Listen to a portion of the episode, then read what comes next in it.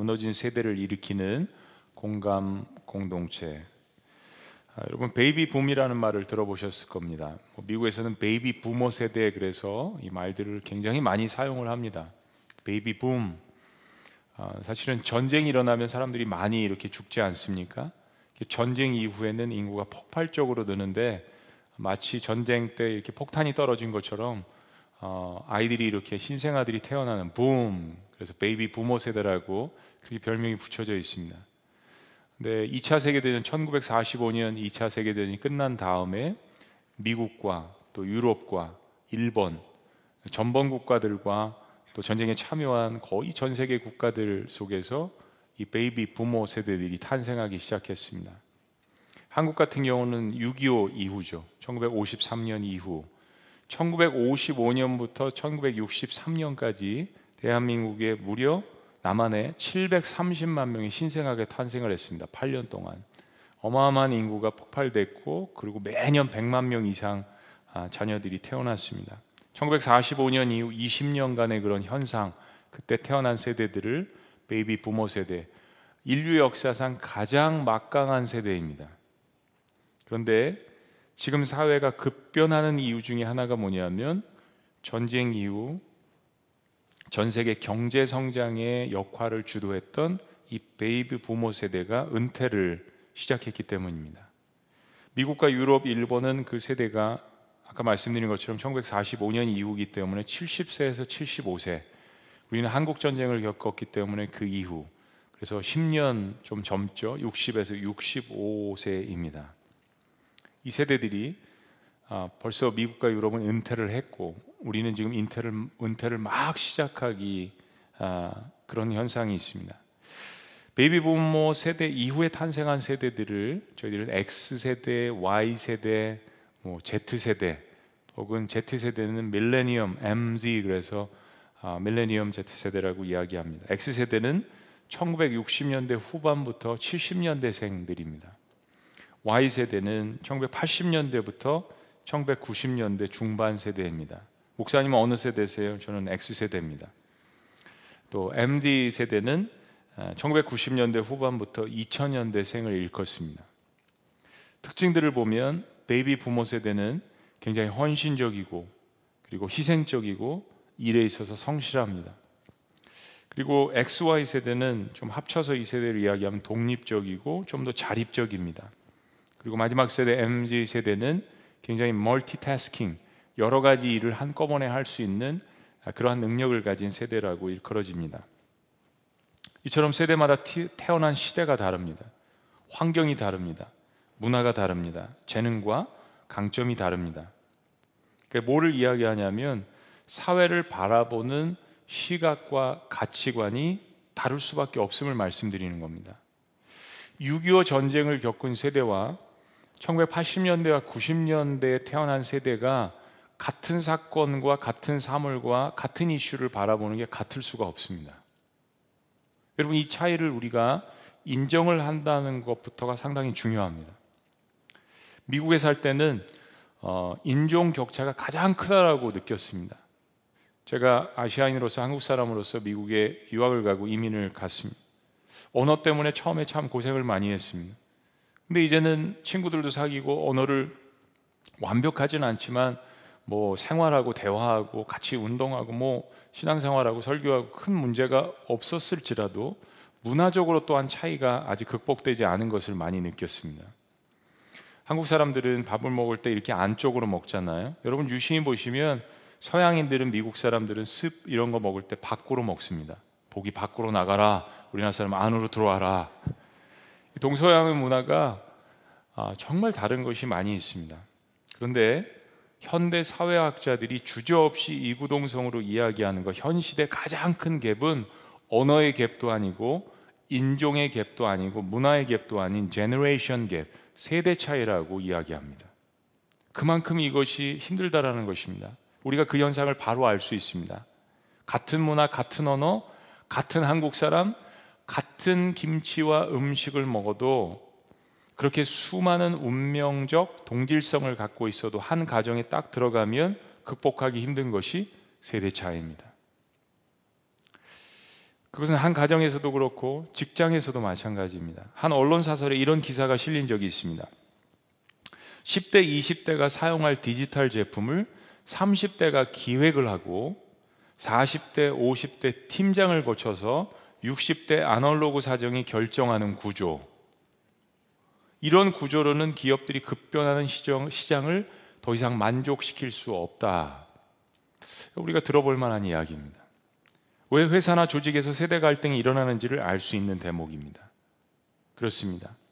근데 그렇다면 우리가 공동체를 이상적으로 이끌어 나가기 위해서 그러면 항상 나이가 같고 예?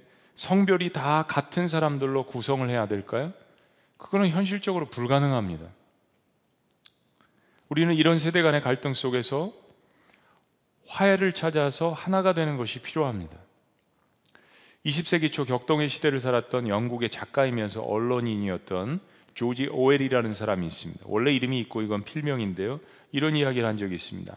모든 세대는 자기 세대가 앞선 세대보다 더 많이 알고 다음 세대보다 더 현명하다라고 믿는다. 이해가 가세요? 세대 간의 갈등을 이야기할 때마다 자주 회자되는 이야기입니다. 이 말은 모든 세대들의 편협함과 독선과 오만함을 꼬집은 이야기입니다. 항상 현 세대는 갔던 세대보다 훨씬 더 우월하다고 생각하고 올 세대보다도 더 똑똑하고 경험이 많다라고 생각을 하는 이 오만함이 모든 시대마다 모든 세대마다 다 있었다라는 것입니다. 이거 인간의 본질입니다.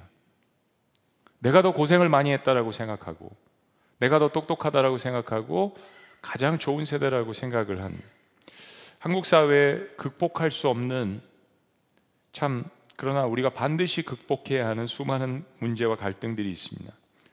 그 중에 이념에 따른 정치적 갈등이 요즘 가장 심각한 것을 모든 국민들이 느끼고 있습니다. 그런데 이것이 세부적으로 들어가면 지역 감정과 맞물려 있고요. 그리고 특별히 세대 갈등 속에서 지금 시대에는 더욱더 첨예하게 대립하고 있습니다. 특별히 사회가 급격하게 변화되는 시기에 10년만 다르게 나이 차로 태어나도 너무나도 확연하게 다른 문화와 가치관을 갖고 있습니다. 그렇기 때문에 중요한 이슈에 대해서 다른 생각을 표현할 수밖에 없다라는 것을 우리가 서로가 좀 인정하는 것이 필요합니다. 2021년대 세대 갈등은 어느 민족에게서도 어느 시대보다도 사실은 첨예하게 지금 대립하고 있습니다. 그럼 방법이 없는 것일까요? 계속 이렇게 시간이 지남에 따라서 세상은 빨리 변화되고 세대는 너무 다르고 서로가 첨예하게 이런 갈등들이 계속해서 반복하고 질서하는 것일까요? 성경은 여기에 대해서 무엇이라고 이야기할까요? 오늘 본문 말씀은 에베소서에서 나온 말씀입니다. 아, 목장 공동체라면서 에베소를 자주 언급하지만 에베소서는 교회론입니다. 공동체에 관한 책입니다.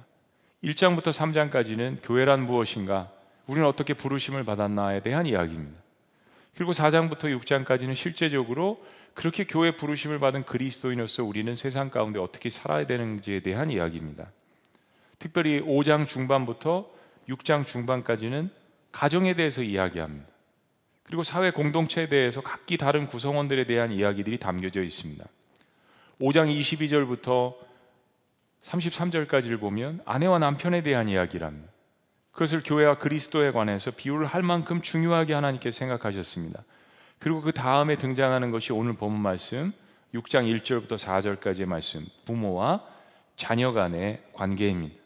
그리고 마지막 6장 5절부터 9절, 9절까지 이야기하는 것이 주인과 종, 고용인과 피고용인 간의 관계에 대해서 이야기를 합니다. 정리를 해보면 에베소서 그 짧은 6장 교회에 관해서 이야기를 하시면서 가정에 대한 이야기를 무려 6분의 1 정도를 이야기하십니다. 굉장히 중요한 이야기를 우리에게 말씀하시는 거죠. 그런데 이 모든 이야기들이 사실은 다 관계에 관한 이야기인데 어느 한편에 대해서 일방적으로 복종하라고 하신 말씀이 아니라 사실은 어느 쪽이든 양쪽 모두 서로에게 감당해야 될 책임에 대해서 분명하게 이야기를 하십니다. 아내들이여 남편들에게 이렇게 하라. 남편들이여 아내에게 이렇게 하라. 자녀들이여 부모에게 이렇게 하라. 부모들이여 자녀에게 이렇게 하라. 피고용주들이여 고용주에게 이렇게 하라. 고용주들이요 피고용인들에게 이렇게 하라.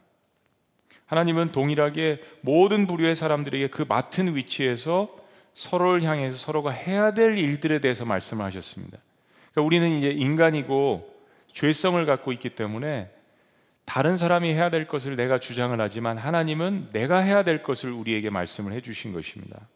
자, 그러면 오늘 본문 말씀은 정말 극심한 세대 간의 갈등을 겪는 현대의 특별히 부모와 그리고 이 세대들 간의 이 문제에 있어서 굉장히 큰 단서와 위로와 소망을 줄 수 있다라고 확신합니다. 성경은 원칙적으로 모든 세대들에게 어떻게 권면합니까? 자, 오늘 본문 말씀 먼저 이렇게 부릅니다. 자녀들아. 한번 따라해 보신다. 자녀들아. 첫째는 정말 우리가 듣기 싫어하는 말씀, 순종하라입니다. 1절 말씀을 우리 다 같이 함께 읽습니다. 특히 오늘 설교는 아, 우리 자녀들에게 여러분들 다 들려주셨으면 좋겠습니다. 뭐 제가 이런 얘기 안 해도 부모 세대들은 다 들려주시길 원하실 겁니다. 자, 1절 말씀 다 같이 시작. 자녀들아, 주 안에서 너희 부모에게 순종하라. 이것이 옳으니라. 아마 뒤에 이것이 옳으니라 이 말은 부모님들은 더 크게 외치셨을 것 같아요. 성경은 이게 옳다라고 이야기합니다. 이거는 일종의 모든 인류의 자연 법칙입니다. 이 말은 마땅하다라는 이야기인데 동서고금 어느 시대를 막론하고 모든 사람들이 따르는 자연의 순리라는 이야기입니다. 하나님께서 인류의 마음 속에 심어 놓으신 자연 법칙, 부모에게 순종하라는 것입니다. 여기에 쓰여진 순종이라는 단어가 히파코어라는 헬라어 단어인데 아래에서 듣는다라는 단어입니다. 이 말은 자녀가 부모의 권위를 인정하고 그의 말에 귀를 기울이라는 이야기입니다.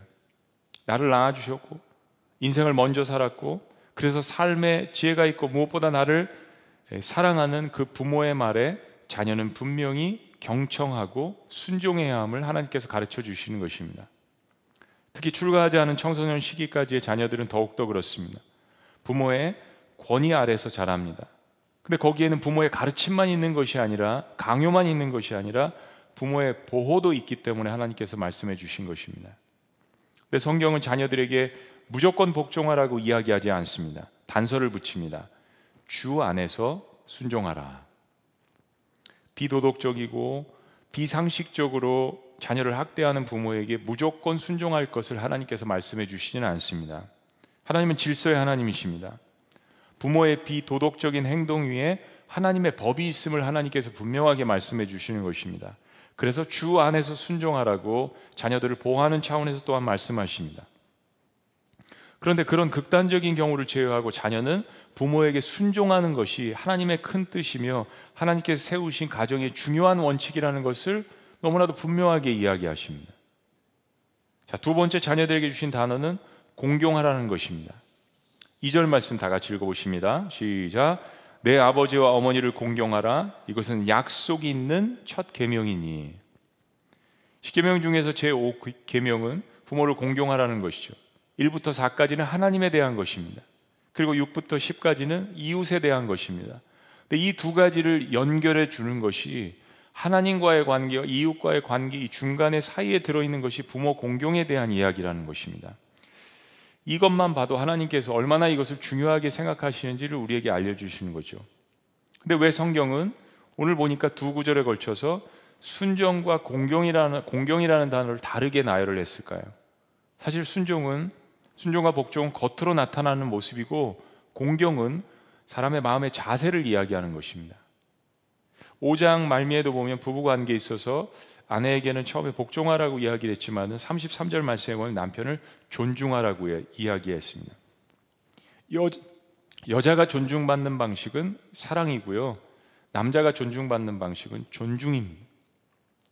존경. 생각해 보면 아, 순종이나 복종은 마음에는 딴 생각을 해도 어쩔 수 없이 권위에 대한 두려움으로 할 수 있습니다. 근데 공경은 마음의 자세까지 포함되는 겁니다. 자, 이런 겁니다. 자녀들은 아직 어립니다. 부모가 이렇게 해라 저렇게 해라 이야기할 때 질서 때문에 부모의 말에 순종을 하지만 아직 사물의 이치를 판단해서 부모의 말이 야, 정말 맞구나, 그렇구나 라고 생각을 하며 그 말을 존중하기까지는 시간이 걸린다는 이야기입니다. 그래서 부모는 인내를 가지고 자녀에 대해서 기다려주는 것이 필요한 것입니다. 그럼 자녀가 부모를 존중하고 정말 그랬구나, 그 말씀이 맞구나라는 것을 이해하는 시기가 언제쯤일까요? 이제 자녀도 부모의 울타리를 넘어서 세상 한복판에 떨어져서 혼자 살 때입니다. 내 힘으로 땀을 흘려서 돈을 벌어볼 때입니다. 사랑하는 사람을 만나서 가정을 꾸몄는데 지지고 볶고 싸우고 보니까 아버지의 입장이 어머니의 입장이 생각이 날 때입니다. 그리고 아이를 낳아 보니까 그 반항하는 아이들을 보면서 부모님의 생각이 조금씩 나기 시작하는 겁니다. 나이 들어서 그런 일들을 당하면서 자식을 키우고 세상 가운데 살아보니까 인생을 살아보니까 공감하는 순간들이 오게 되는 것입니다. 근데 성경은 3절에 부모 공경에 대한 계명을 지키는 자에게는 이런 축복이 주어진다라고 이야기하십니다. 2절을 보면 이것은 약속에 있는 첫 계명이니 3절은 이는 내가 잘 되고 땅에서 장수하리라. 그러니까 하나님은 우리가 땅에서 잘 되고 축복받는 비결 중에 부모 공경을 첫 번째로 꼽았습니다. 장수하는 비결이라고 이야기하십니다. 이 부모 공경은 하나님의 사랑과 깊은 연관이 있기 때문입니다. 부모는 우리의 판단에 부족할지라도 눈에 보이지 않는 하나님의 대리인입니다. 자주 이야기하지만 내가 부모를 선택하지 않았고 내가 태어난 장소를 선택하지 않았습니다. 때문에 그 부분은 하나님께서 어떤 이유에서든지 허용을 하셨는데 하나님께서 책임을 지실 부분입니다. 하나님이 책임져 주십니다.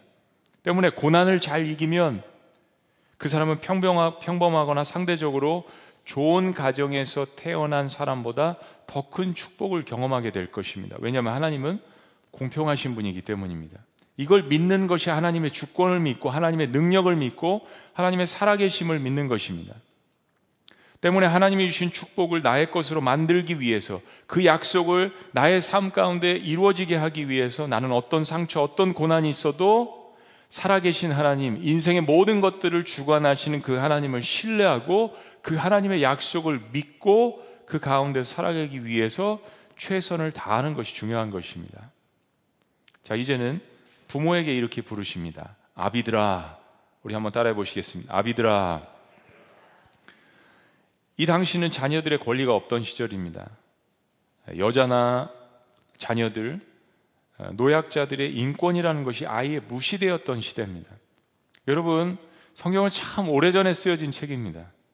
그런데 구약의 윤리, 신약의 윤리를 자세히 들여다보시면 성경만큼 인권을 강조하는 책이 없습니다. 어떻게 3천년 전에 4천년 전에 2천년 전에 이렇게 가족에 대해서 아내에 대해서 남편에 대해서 자녀들에 대해서 인권에 대해서 주인들에게 종을 함부로 대하지 말라고 하나님의 심판이 있다라고 이런 말씀을 하는 책이 어디 있습니까? 성경만큼 인권을 인간의 권리를 존중하는 책이 없습니다. 당시 그리스 로마의 문화는 아버지가 공식적으로 유아를 인정할 때만 법적인 가족으로 받아들여졌습니다.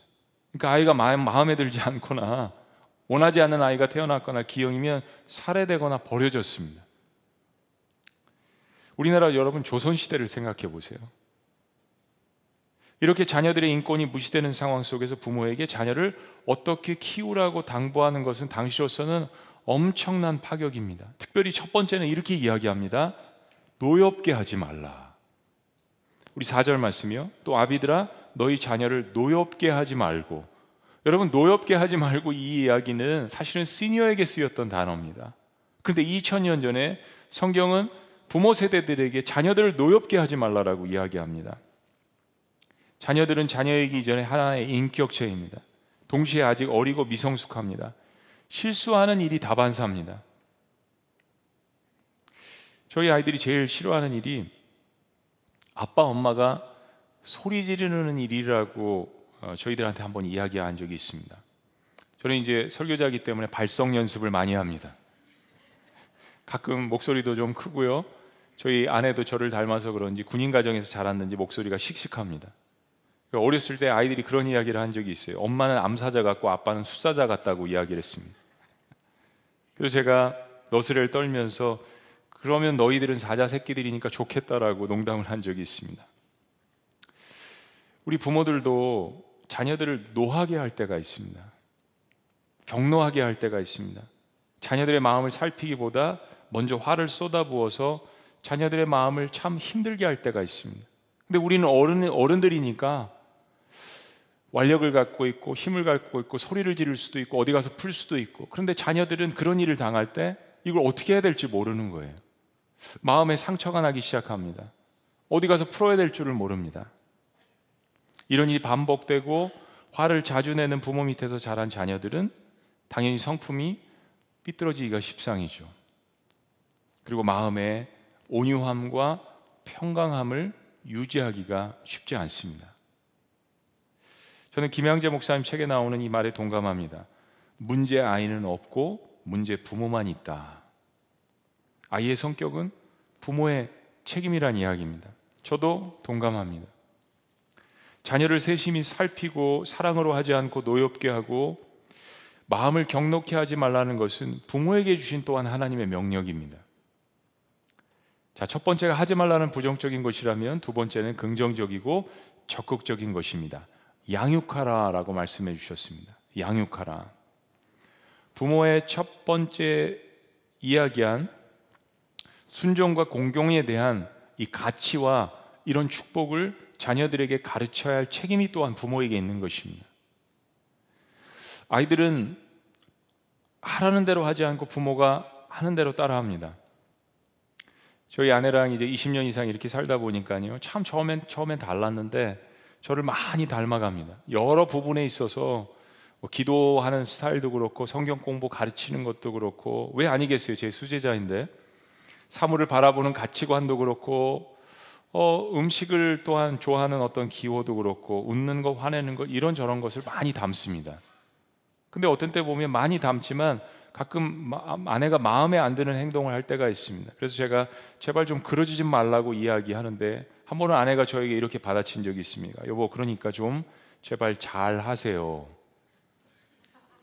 이게 무슨 이야기입니까? 제가 잘 해야 자기가 잘 따라한다는 이야기입니다. 이런 부부는 무촌이지만 피 한 방울 안, 안 섞인 사람들이 서로 살아갑니다. 그런데도 불구하고 20, 30년 살다 보면 이렇게 닮아갑니다. 근데 자녀는요. 자녀는 말할 것도 없죠. 내 몸에서 나왔고 또 그렇지 않더라도 여러분 자녀는 나를 따라하는 것입니다. 어른을 따라하는 것입니다. 그래서 부모는 자식에 대한 책임을 져야 하는 것입니다. 적어도 내 둥지에 있을 때까지만 하더라도요. 성경은 그 부모의 책임에 대해서 이렇게 권면합니다. 우리 4절 말씀 우리 부모 세대로서 다 같이 한번 읽으십니다. 4절 다 같이 시작. 또 아비들아 너희 자녀를 노엽게 하지 말고 오직 주의 교훈과 훈계로 양육하라. 그렇습니다. 자녀를 양육할 때 그 근본이 되는 것, 그 핵심이 되는 것, 줄기가 되는 것 바로 하나님의 말씀이라고 가르쳐 주십니다. 내 원칙과 내 생각과 내 판단과 내 전통이 아닌 내 고집이 아닌 하나님 말씀이 근간이 되어서 그것들을 자녀들에게 가르칠 때 자녀가 변화되고 놀라운 하나님의 역사들이 일어난다는 이야기입니다. 특별히 먼저 하나님을 믿고 예수님을 영접한 부모 세대는 지금 내 자녀가 부족할지라도 때로 탈성 가운데 일지라도 나를 변화시켰던 그 하나님의 말씀이 내 자녀도 변화시킬 수 있다라는 더욱더 충만한 그 말씀을 확신 가운데 가지시기를 주의 이름으로 축복합니다. 나 같은 사람을 변화시켰다면 내가 사랑하는 자녀를 왜 변화시키지 않겠습니까? 둘째로 훈계는 자녀가 내 품 안에 있을 때 해야 되는 부모의 책임입니다. 단순한 사랑이 아닌 훈계도 필요합니다. 자식을 사랑할수록 잘 훈계해야 합니다. 잠언 말씀은 왜 이 훈계가 우리의 인생에 있어서 그렇게 중요한지를 반복해서 설명하지 않습니까? 특별히 잠언 22장 6절은 이렇게 이야기합니다. 마땅히 행할 길을 아이에게 자녀에게 가르치라. 그리하면 늙어도 그것을 떠나지 아니하리라. 인생의 그림을 하나님 안에서 자녀들에게 만들어 주는 역할을 하는 것 부모가 하는 것입니다. 자녀에게 훈계는 필수입니다. 그런데 반드시 이 훈계는 하나님 말씀이 바탕이 되어야 하며 사랑으로 격려하고 눈물로 기도해 주고 그리고 화로 격동케 하지 말아야 하는 것을 우리 부모 세대들은 기억해야 하는 것입니다. 자, 오늘 부모와 자녀 세대에 대한 원론적인 말씀을 다시 한번 우리는 들었습니다. 신앙생활 오래 하신 분들은 이 말씀을 많이 들으셨을 것입니다. 자, 그런데 이 모든 관계에 대한 말씀을 시작하는 키워드가 있습니다. 그 키워드가 바로 에베소 5장 21절 말씀입니다. 그리스도를 경외함으로 피차 복종하라. 모든 세대 모든 사람들은 예수님을 사랑하고 존중하고 바라보는 마음으로 서로가 서로에게 복종하라는 이야기입니다. 예수님께서 어떻게 하셨길래 예수님을 바라보면서 서로가 서로에게 복종하라고 이야기를 하시는 걸까요? 에베소서에서도 예수님 희생에 대한 설명을 이야기하지만 빌립보서 2장 말씀을 보면 정말 이 말씀을 기가 막히게 몇 구절로 우리에게 잘 전달을 해 주십니다. 빌립보서 2장 5절에서 8절 말씀을 이렇게 이야기합니다. 너희 안에 이 마음을 품으라 곧 그리스도 예수의 마음이니 너희 안에 이 마음을 품으라 곧 그리스도 예수의 마음이니 그는 근본 하나님의 본체이시나 하나님과 동등됨을 취할 것으로 여기지 아니하시고 오히려 자기를 비워 종의 형체를 가져 사람들과 같이 되셨고 사람의 모양으로 나타나셔서 자기를 낮추시고 죽기까지 복종하셨으니 그 십자가에 죽으심이라. 우리는 목장 시리즈를 하면서 이 말씀을 많이 보았습니다. 근데 이 말씀은 모든 관계성의 정답입니다. 우리가 이렇게 희생하신 예수님의 마음을 갖지 않으면 우리는 도저히 서로를 이해할 수 없는 원수의 관계로 발전할 수 있습니다. 공감 능력이 가장 뛰어나신 분은 하나님이시라고 여러 차례 말씀드렸습니다. 능력만 뛰어난 분이 아니시죠. 그분은 자신을 배역한 인간들을 위해서 용서하시고 구원하시기 위해서 아들을 이 땅에 보내셨습니다. 실제적인 행동을 하셨다는 이야기예요. 요즘, 요즘 세대가 공감 능력이라고 이야기는 많이 하지만 행동에 관해서는 이야기하지 않습니다. 공감, 마음의 공감을 이야기하죠. 여러분, 하나님은요, 단순히 공감만 하신 분이 아닙니다. 실제적인 행동을 하셨습니다. 그리고 그 아들 예수님은 이 땅에 오셔서 하나님의 아들의 권리를 포기하시고 십자가의 죽으심으로 순종까지 하셨습니다. 인간의 아픔, 인간이 갖고 있는 고통, 인간이 갖고 있는 모든 번민, 인간의 상처, 인간의 모든 죄, 인간의 허물, 죄가 없으셨던 하나님의 아들이 그 모든 것을 다 짊어지시고 기꺼이 십자가에 짐을 지셨습니다. 그것은 우리가 죄인이지만 우리의 상황을 다 아신다라고 이야기하시는 거예요. 예수님도 배반당하셨잖아요. 배신당하셨습니다. 모욕을 당하셨습니다. 채찍에 맞으셨습니다. 우리 인간에게 십자가에서 하신 그 말씀은 다 이해하신다라는 거예요. 내가 다 겪어봤다라는 이야기입니다. 내가 다 공감한다는 이야기입니다. 그리고요, 단순한 공감과 겪어봤다는 이야기가 아니라 그래서 내가 하나님의 아들로서 그 모든 것들을 책임지시겠다는 이야기입니다. 하나님 아버지, 그리고 예수님께서 십자가에서 보여주셨던 선언이셨습니다. 그래서 우리를 향해서 그런 예수 그리스도의 마음을 가지라고 명령을 하시는 것입니다. 하나님이 하셨기 때문에 예수 그리스도께서 보여주셨기 때문에 그리고 그런 예수님을 바라봄으로써 서로가 서로에게 복종하고 순종하라고 이야기하시는 것입니다. 빌립보서는 이 말씀을 하러 하시기 바로 이전에 우리에게 실제적인 이야기를 2장 1절부터 5절까지 이렇게 이야기하십니다. 그리스도 안에서 여러분은 서로 격려하고 있습니까? 그리스도의 사랑으로 서로 위로하며 성령으로 교제하고 있습니까? 그리고 서로 친절과 동정을 베풀고 있습니까? 그렇다면 한마음 한 뜻으로 같은 사랑을 가지고 하나가 되어서 내 기쁨을 충만하게 하십시오. 이건 뭐 사도 바울의 기쁨도 되고 하나님 아버지의 기쁨도 되는 거죠. 그리고 이렇게 이야기합니다. 무슨 일이든지 다툼이나 허용으로 하지 말고 겸손한 마음으로 자기보다 남을 낫게 여기고 자기 이익만 생각하지 말고 남의 이익도 생각하십시오. 아, 정말 하나님 말씀 균형이 있어요. 우리가 우리의 이익을 취한다라는 거 다 알고 계세요. 근데 우리의 이익만 취하지 말고 남의 이익도 생각하십시오. 이 말씀을 하신 후에 너희 안에 이 마음을 품으라. 곧 그리스도 예수의 마음이니라고 말씀을 하셨던 것입니다. 자, 여러분. 이 빌립보서 말씀, 빌립보서 말씀을 아까 이야기한 모든 관계성의 키워드인 에베소서 5장 21절 말씀 그리스도를 경외함으로 피차 서로 복종하라는 말씀에 적용을 해 보십시오. 이런 겁니다. 쉽게 이야기하면 예수님을 바라봄으로 그런 예수님 나를 위해서 모든 것을 희생하시고 나의 모든 죄를 짊어지신 그 예수 그리스도를 존중하고 사랑하는 마음으로 바라봄으로 상대방의 입장에서 제발 좀 생각하라는 이야기입니다. 남편은 아내 입장에서,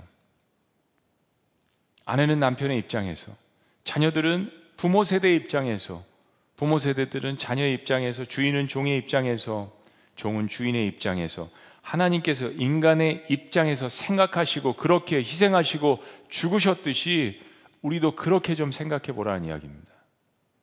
그 말씀이 빌보서 말씀이고 그 말씀이 에베소서 말씀입니다.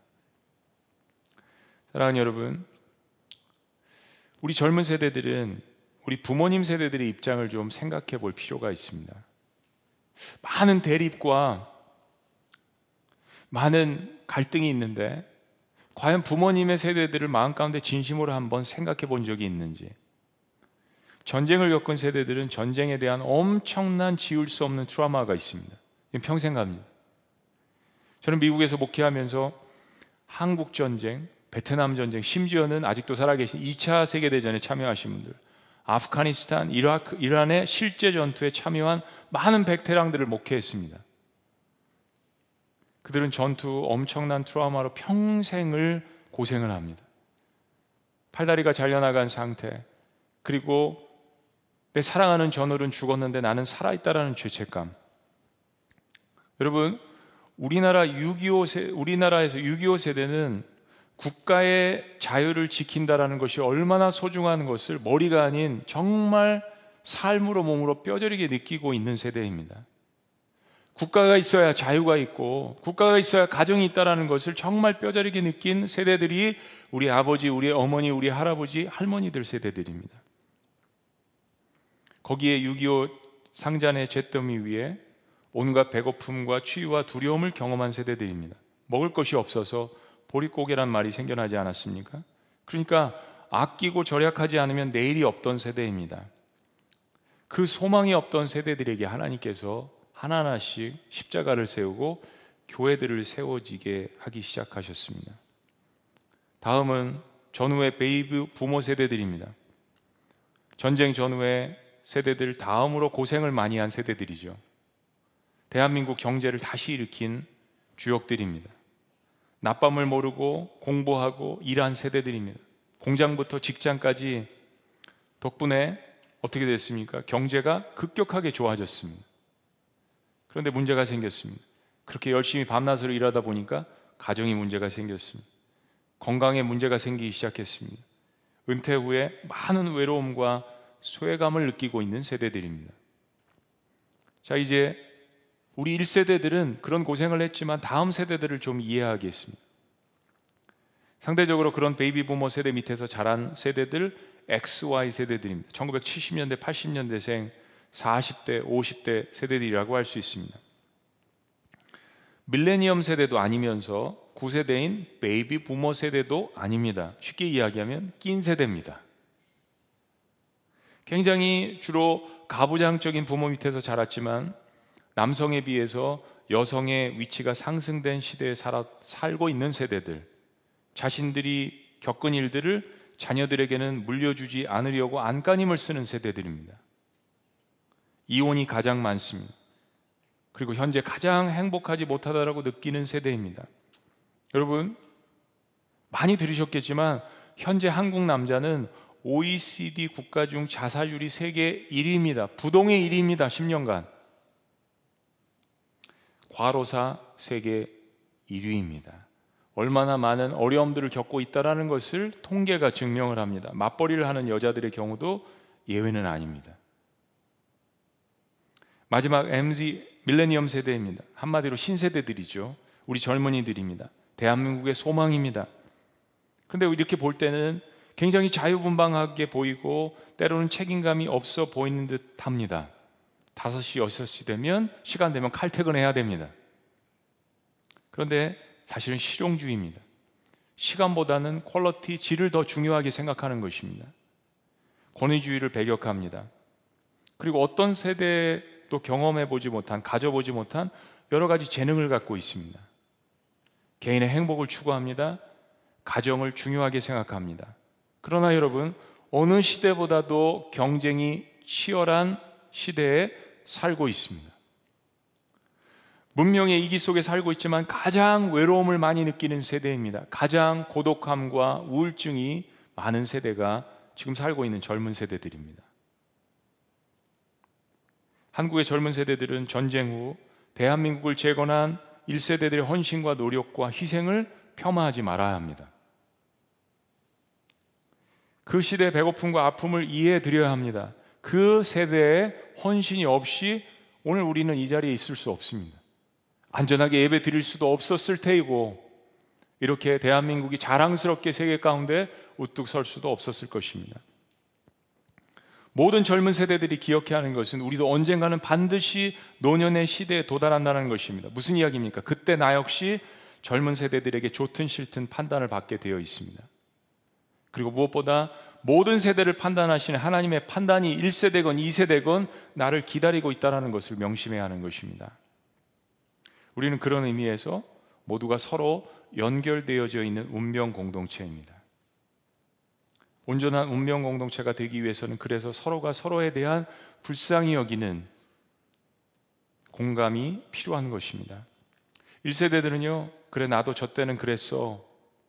혹은 나는 저 때는 저렇지 않았는데라는 생각이 들 때도 있지만, 과연 내가 지금 저렇게 치열한 경쟁 시대의 젊은이들처럼 저렇게 열심히 일을 하고 동시에 신앙생활을 할 수 있을까를 생각하며 격려해 줘야 하는 것입니다. 저는요, 2시 예배, 4시 예배 때 청년들에게 이야기를 여러 번 했습니다. 여러분, 왜 이 자리에 나오셨습니까? 주일날 오후 2시에, 4시에 세상에 훨씬 더 좋은 것이 많고 재미있는 것이 많은데 여러분 왜 이 자리에 나오셨어요? 여러분 너무 고마워요. 사랑합니다. 이 표현을 사실 여러 번 했습니다. 진실된 마음이에요. 여러분 7, 80년대는 교회 나와야 재미있었습니다. 교회 와야 문화를 누릴 수 있었습니다. 근데 지금은 그렇지 않습니다. 훨씬 더 먹을 것, 눈요기, 재밌는 것, 재미로 따지면 세상을 따라갈 수 있어요? 참된 기쁨이 교회는 있죠. 그러나 그것을 깨닫기 전에 훨씬 더 많은 유혹과 재미가 이 세상에 널려져 있는데 왜 주일 오후에 이 자리에 나와서 예배를 선택하고 하나님을 선택하고 섬김을 선택하는지 그 청년들이 자랑스럽고 또 고마울 따름입니다. 1세대는 또한 그것에 대해서 표현을 하는 것이 중요합니다. 하나님 앞에 예배하기를 주저하지 않고 선택하는 저들에게 박수와 응원을 보낼 수 있는 1세대. 말씀을 준비하면서 그런 생각을 해봤습니다. 한국 근대사 참 파란만장한 근대사에 있어서 우리 전 세대가 하나가 되어 본 적이 몇 번이나 있을까? 그냥 몇 번 제 기억에 역사학자는 아니지만 이렇게 떠올랐습니다. 한 세 번 정도 있다라고 생각이 들었어요. 하나는 1919년 3.1 운동을 통하여서 우리 한반도 전체가 민족이 하나가 됐던 경험이었습니다. 무력 저항을 하지 않고 태극기를 들고 모든 세대들 남녀노소가 한꺼번에 나가서 3.1 운동을 했던 두 번째는 2002년도 월드컵 축구가 떠올랐습니다. 제가 그때 미국에서 한 달 동안 안식으로 나와 있었습니다. 정말 한반도가 축구공 하나로 하나가 되었던 그 경험을 했습니다. 그냥 이방인이 없었습니다. 가끔가다 가게를 가면 16강에 올라갔다라고 새우깡을 그냥 그 선물로 주는 것도 경험을 했습니다. 얼마나 여러분들 하나가 되었는지 기억하실 것입니다. 스포츠를 통해서 국가가 하나가 되었던 경험. 그런데 오래 가진 않죠. 또 하나 마지막으로 대한민국의 전 세대가 아니 한반도의 전 세대가 하나가 되었던 영적인 경험을 기억합니다. 1907년에 평양의 대부흥 운동이 일어났습니다. 그 전에 1903년에 원산의 대부흥 운동이 일어났습니다. 그리고 이것을 통하여서 1908년, 9년, 10년, 11년까지 100만 명을 우리가 구원하자라는 100만 영혼 구령 운동이 한반도 전체에 일어났습니다. 어려움 가운데 전운이 깃들고 나라가 참 어려움이 있었지만 성령께서 전 세대를 한 마음으로 만지시자 모든 사람들이 마음 가운데 특별히 그리스도인들이 마음이 연합되고 평양에서 부산까지 마음이 하나가 되는 놀라운 역사를 경험했었습니다. 지금 대한민국은 극심한 분열 가운데 있습니다. 극심한 세대 갈등 가운데 있습니다. 이것을 하나로 묶을 수 있는 것은 예수 그리스도의 마음으로 성령 안에서 서로가 공감하고 극률이 여기고 격려하고 사랑하는 길이라고 믿습니다. 100여 년 전에 평양을 통하여서 원산을 통하여서 한반도 전역에 그런 일을 주셨다면 와이나 지금 이 시대에 성령을 간구하는 예수 그리스도의 놀라운 복음의 역사를 간구하는 모든 하나님의 백성들에게 다시 한번 남한과 북녘 땅 이 한반도에 하나님이 부어주시는 놀라운 역사가 있기를 주의 이름으로 축원합니다. 기도하시겠습니다.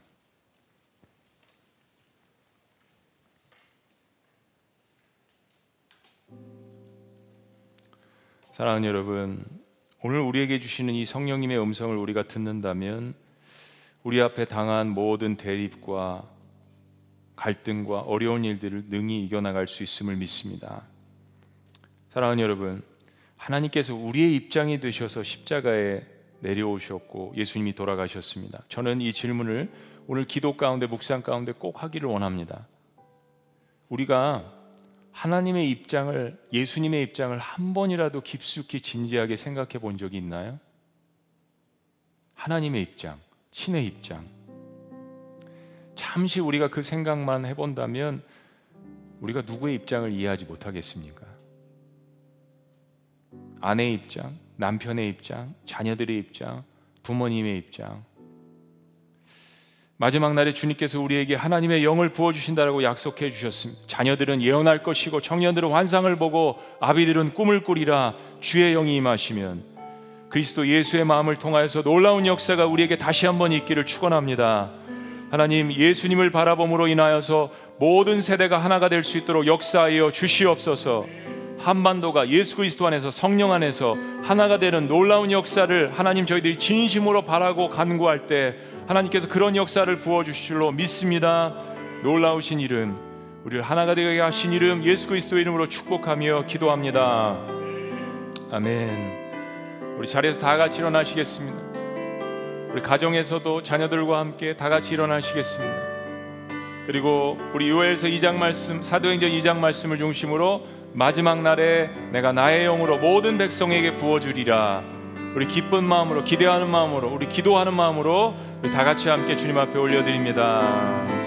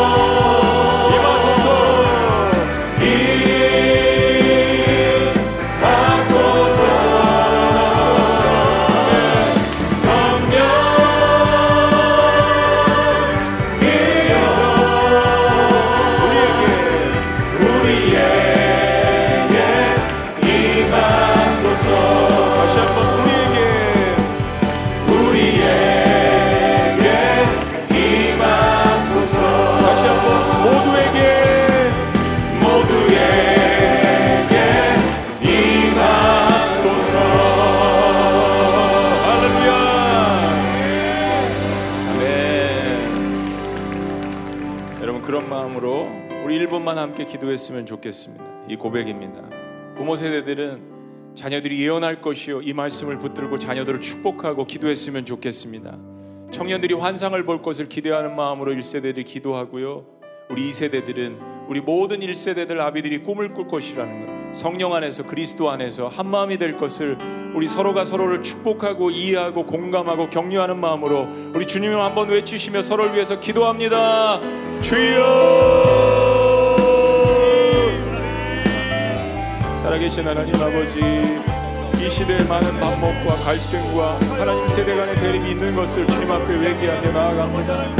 그러나 하나님 아버지 그리스도 안에서 성령 안에서 우리에게 모든 세대들에게 물을 붓듯이 부어주시는 성령의 능력을 의지하며 너희 안에 이 마음을 품으라고 그리스도 예수의 마음이니 하나님 주님께서 우리에게 주신 예수의 마음을 통하여서 서로를 격려하게 하여 주시옵소서. 서로의 손을 잡고 일으킬 수 있도록 주님 인도하여 주시옵소서 온전한 목적 공동체 예수 그리스도의 공동체 주님을 닮은 그리스도의 마음을 닮은 하나님 그러한 마음들이 가정마다 교회마다 자녀들마다 모든 세대들마다 일어날 수 있도록 주님 인도하여 주시옵소서. 예수 그리스도 안에만 소망이 있음을 주님 고백합니다. 성령 안에만 능력이 있음을 고백합니다. 서로를 격려하는 세대들이 될 수 있도록 인도하여 주시옵소서. 새벽 이슬과 같은 청년들 주의 흰옷을 입은 세대들이 일어날 수 있도록 주님께서 인도하여 주시옵소서. 주님. 아버지 주님. 하나님 참으로 너무나도 파란만장한 근세 대한민국의 한반도의 역사입니다.